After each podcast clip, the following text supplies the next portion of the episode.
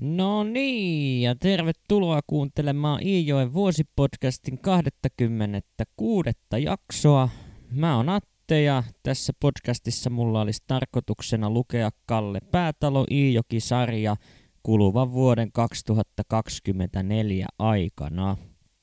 Ja kun viime jakson loppupuolella oli vähän puhetta tuosta pulaajan vaikutuksesta Jokijärven kylän elämään, niin jatketaan tänään samojen teemojen äärellä. Nimittäin vaikka siellä pula-aika onkin päällä, niin kyllä tuo teollisuuden kehitys ja etenkin auton ilmestyminen on sitten tuonut monenlaista hyvää myöskin tuonne Jokijärvelle vaikeista ajoista huolimatta. Ja aivan erityisesti jokijärveläisten mielialoja nostaa tämän kehityksen keskellä posti ja sen tihentynyt saapumisväli. Toki niin pitkälle kehityksen rattaat eivät olleet vielä pyörineet, että postia olisi joka päivä joka kotiin jaettu, vaan tämä postin jako tai ehkä pikemminkin nouto oli järjestetty niin, että ensin tällainen postimantaksi kutsuttu henkilö kävi hakemassa jokijärveläisten postit tuolta Papinkylältä, jotka hän sitten toimitti Romppasen taloon ja sitten myöskin Mannilaan meni pieni osa posteista – ja näistä taloista sitten koko kylän väki kävi hakemassa omat postinsa ja näistähän muodostukin sellaisia melkoisia kokoontumisajoja, joissa tuota postimantaa odotellessa vaihdettiin kuulumisia ja raatailtiin parhaimmillaan tuntitolkulla.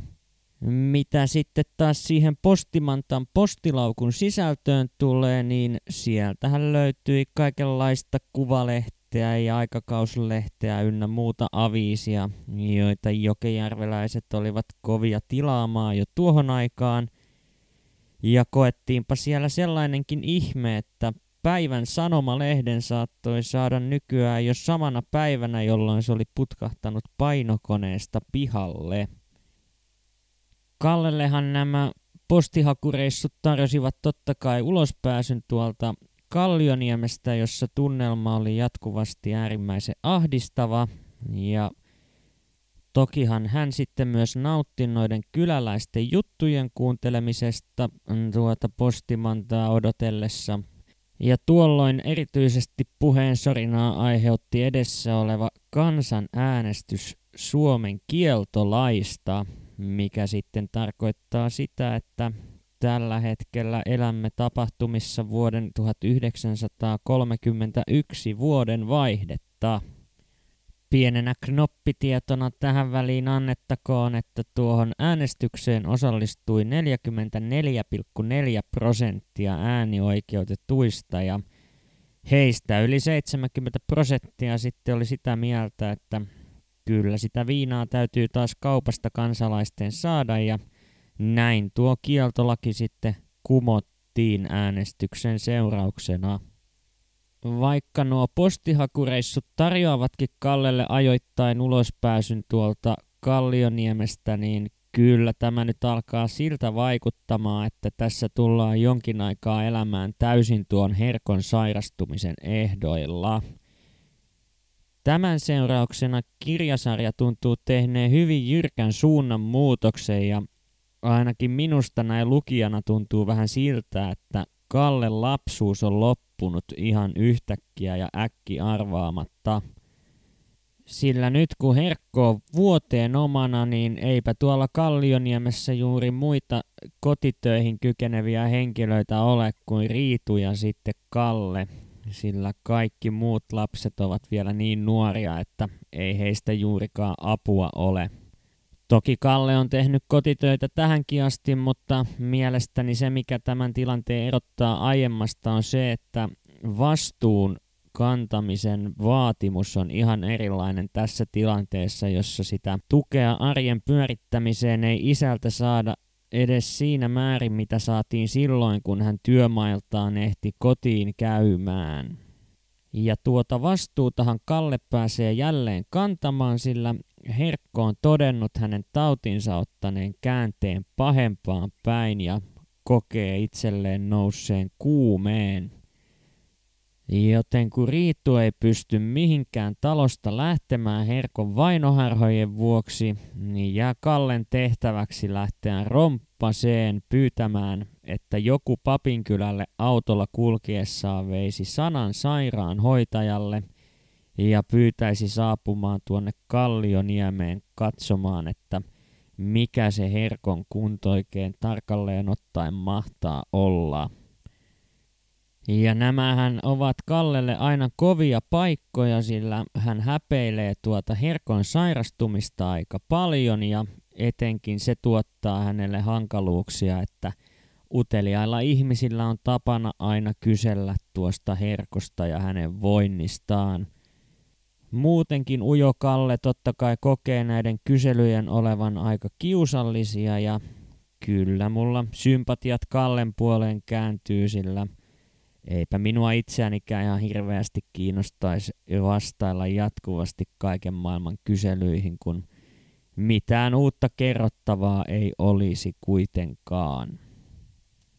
Kallen onneksi kuitenkin normaalisti aika vilkkaassa Romppasen talossa ei tällä kertaa ole paikalla juuri ketään ja hän saa tuo viesti vietyä ja saapa vieläpä Romppasessa oikein mukavan vastaanoton kahveineen ja lihamaistiaisineen.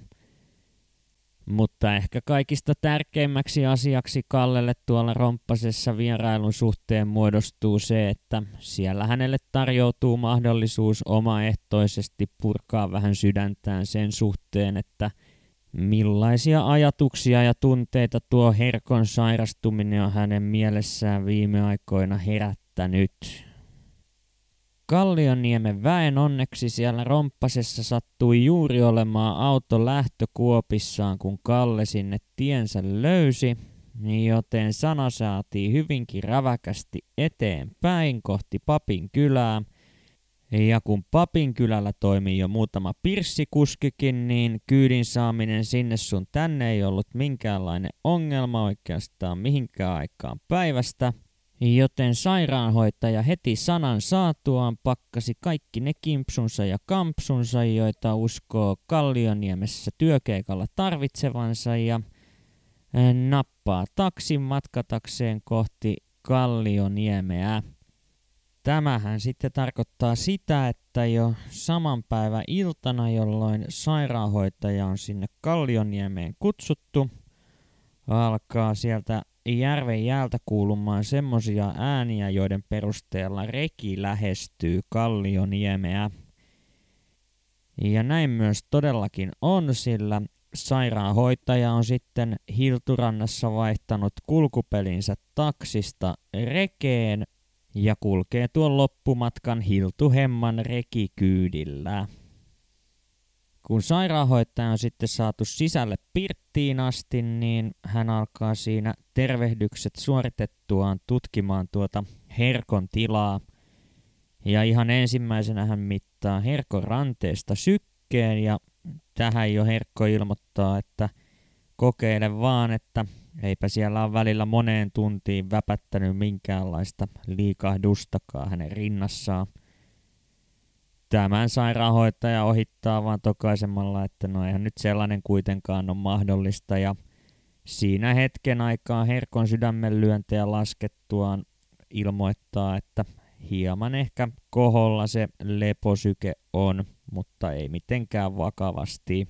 Seuraavaksi sitten sairaanhoitaja ilmoittaa mittaavansa herkon kuumeen ja kun Herkolle jo itse sairaanhoitaja sekä tuo kuumen mittarikin on jo ennalta tuttu niiltä ajoilta, kun hän silloin syksyllä siihen keuhkokuumeeseensa alun perin sairastui, niin hän tottuneen otteen asettelee itse tuon kuumemittarin kainaloonsa ja elohopea mittarissa kohoaa 37,1 celsiusasteeseen, joten – Varsinaisesta kuumeesta ei voida tässä tapauksessa puhua, mutta lämpöähän tuolla herkolla on. Näiden tutkimustulosten perusteella sairaanhoitaja toteaa, että jonkin näköistä vahvistavaa lääkettä herkko kaipaisi ja ilmoittaa, että konjakki lienee paras lääke tähän vaivaan. Ja kun konjakkia ilman reseptiä saa, niin Herkko jo ehtii huolestumaan, että mistäs nyt konjakkia tähän hätään löydetään, mutta sairaanhoitaja ilmoittaa ottavansa puhelimitse yhteyttä lääkäriin heti seuraavana aamuna ja lääkäri sitten hoitaa reseptin tiedoksi tuonne Papinkylän apteekkiin. Mielenkiintoinen yksityiskohta tässä sairaanhoitajan vierailussa on se, että kukaan ei ota missään vaiheessa esille näitä Herkon mielenterveyden ongelmia. Herkko tietysti itse on sitä mieltä, että ei hänen pääkopassaan ole minkäänlaista vikaa, joten miksipä hän tällaisia alkaisi puhumaankaan, mutta myöskään Riitu ei mainitse sanallakaan siitä, miten Herkko on nähnyt kaikenlaisia merkityksiä ja muutenkin käyttäytynyt todella kummallisesti. En nyt sitten osaa sanoa, että onko tälle syynä se, että ajateltiin, ettei sairaanhoitajan tehtävä ole tällaisissa asioissa auttaa, vai pelkääkö Riitu sitä, että jos hän alkaa sairaanhoitajalle jostain merkityksistä jotain puhumaan, niin Herkko alkaa epäilemään myös sairaanhoitajaa sitten vihollisekseen, joka hänen selkänsä takana juonittelee. Mutta kun tuo sairaanhoitaja nyt Herkolle kuitenkin lääkettä määräsi, niin jonkuhan se on tuolta Papinkylältä haettava. Ja siinähän sitten heitetään ilmoille ajatus, että josko tuo Kalle lähtisi sairaanhoitajan kanssa samalla kyydillä tuonne Papin kylään, majottuisi siellä yhdeksi yöksi jonnekin ja seuraavana aamuna heti apteekin auettua kävisi hakemassa Herkolle tuon reseptilääkkeen sekä muita reseptivapaita rohtoja, joilla herkon tautia voidaan parannella. Vaan kun lääkkeet eivät tietenkään ole ilmaisia, niin Kallellehan pitää lyödä myös rahaa mukaan, jotta hän pystyy noita lääkkeitä ostamaan. Ja tässä onkin nyt tultu sellaisen tilanteen eteen, jossa Herkon lompakosta löytyy enää yksi vaivainen tuhannen markan seteli – ja ainakin Herkon silmissä tuo seteli saa jonkinnäköisen symbolisen arvon. Sillä paitsi Herkon lompakon, niin myös päätalojen kassan pohja näkyy jo, joten rahaa ei ole mitenkään ihan hirveän paljon ylipäätään perheellä jäljellä.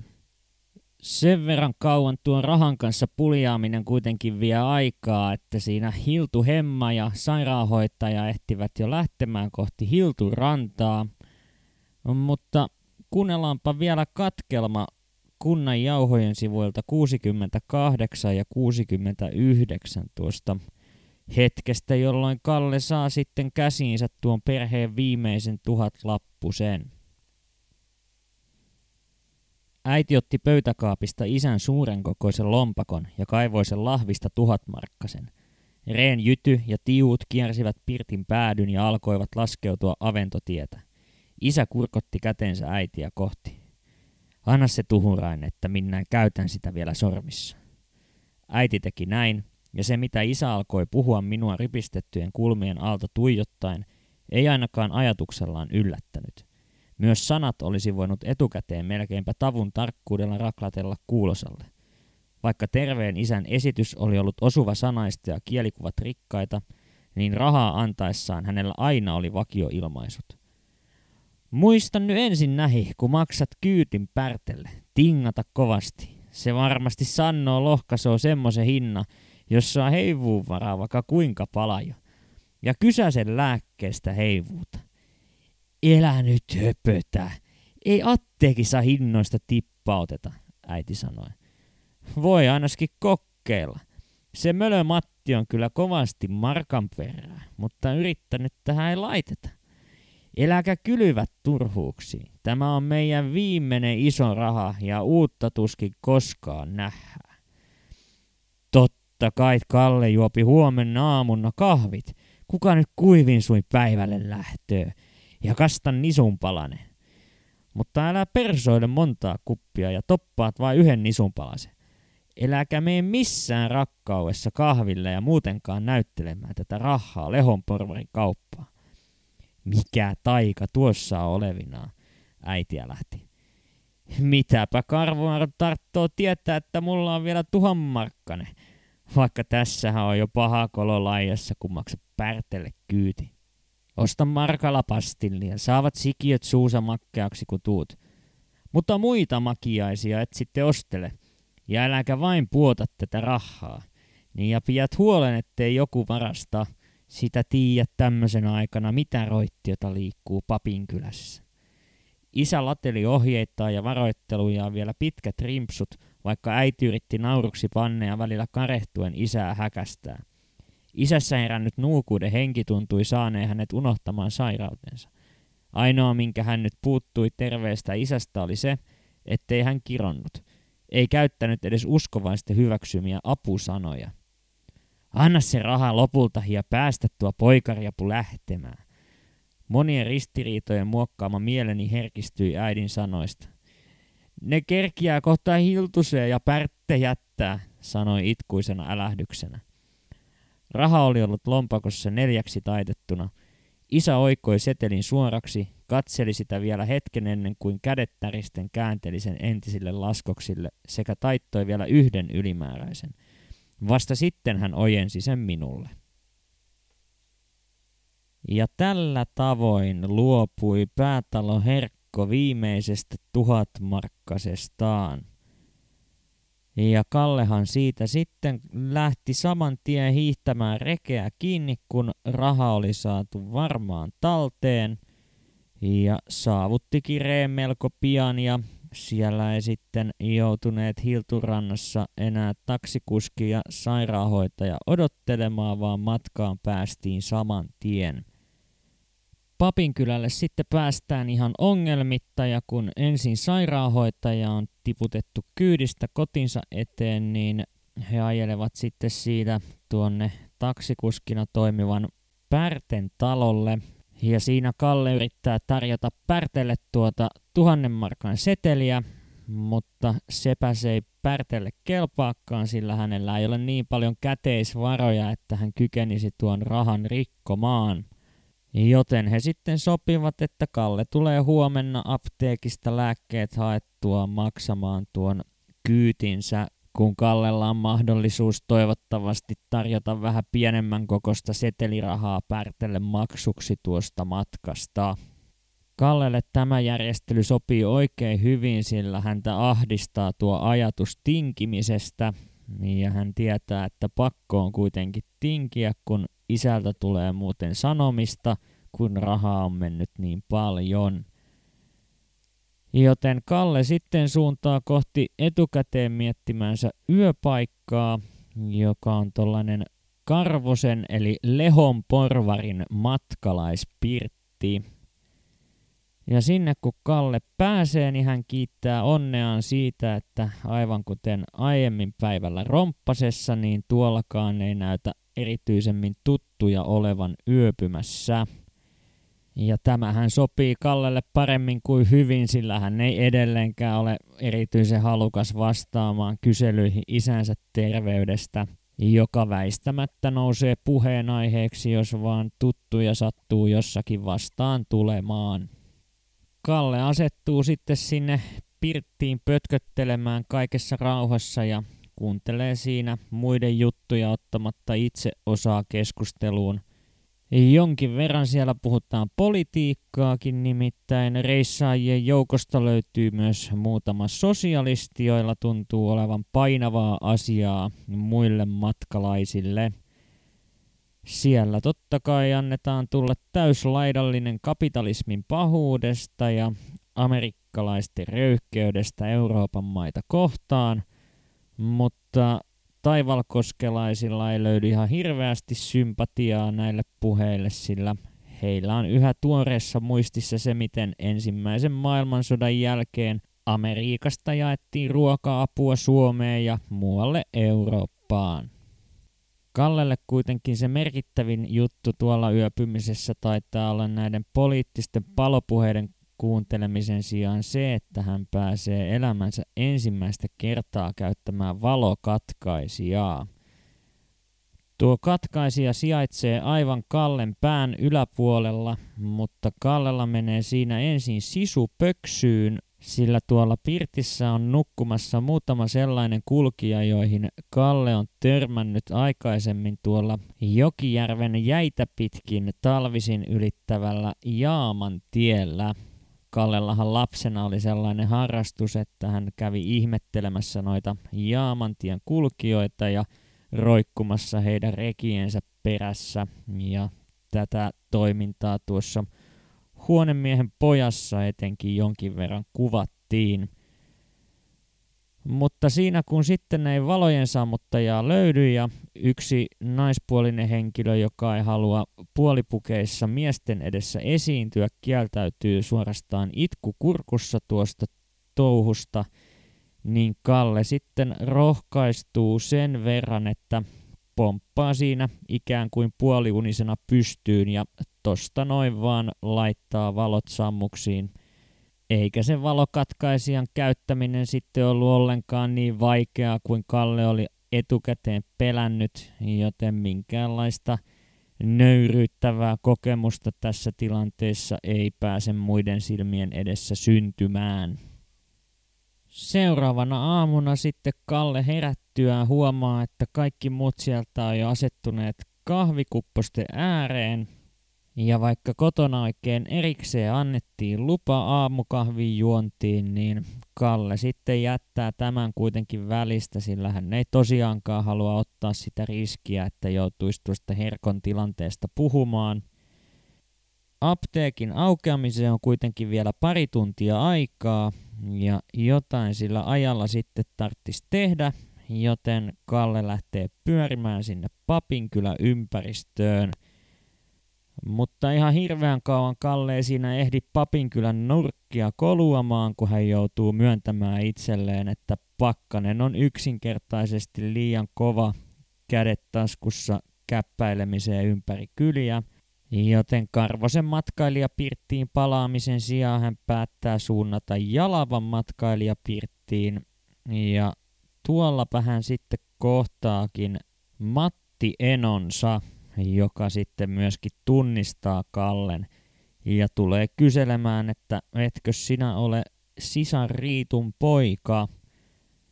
Kallehan tämä joutuu totta kai myöntämään ja näin taas päästään siihen Kallen inhokki-aiheeseen, joka on Herkon sairaus ja se, milloin Herkko oikein on taas työkykyinen. Siinä kun akuuteimmat kuulumiset on vaihdettu, niin Mattieno sitten vielä kysäsee Kallelta, että jokos olet ehtinyt aamukahvin juomaan – Tähän Kalle sitten kirkkain silmi valehtelee, että juu juu kahvit on jo ryystetty, joka totta kai on Matille suuri harmi, sillä hän oikein mieluusti olisi sisaren pojalleen kahvit kyllä tarjonnut. Ja vaikka kahveja siinä ei aletakaan hörppimään, niin sen verran Mattieno kuitenkin kertoo, että hän on saanut tehtäväksi lähteä hakemaan Savotan palkkarahoja. Ja Tämän hän totta kai paljastaa aika hiljaisin äänenpainoin, sillä rahaa on kuljetettavana ilmeisesti jopa 300 000 markkaa, joten on parempi pysyä hiljaa, kun sitä ei koskaan tiedä, että minkälaiset pahat mielet nuo tiedot korviinsa voivat saada, jos liian kovaa meteliä pitää. Mutta tällä kertaa joudutaan pistämään jaksolle stoppi tässä vaiheessa, joten jää sitten huomisen jakson asiaksi selvitellä, että miten tuo Kallen apteekkireissu tuosta edistyy. Joten kiitos kun jaksoit kuunnella jälleen taas tänne asti ja palataan huomenissa asiaan. Moikka!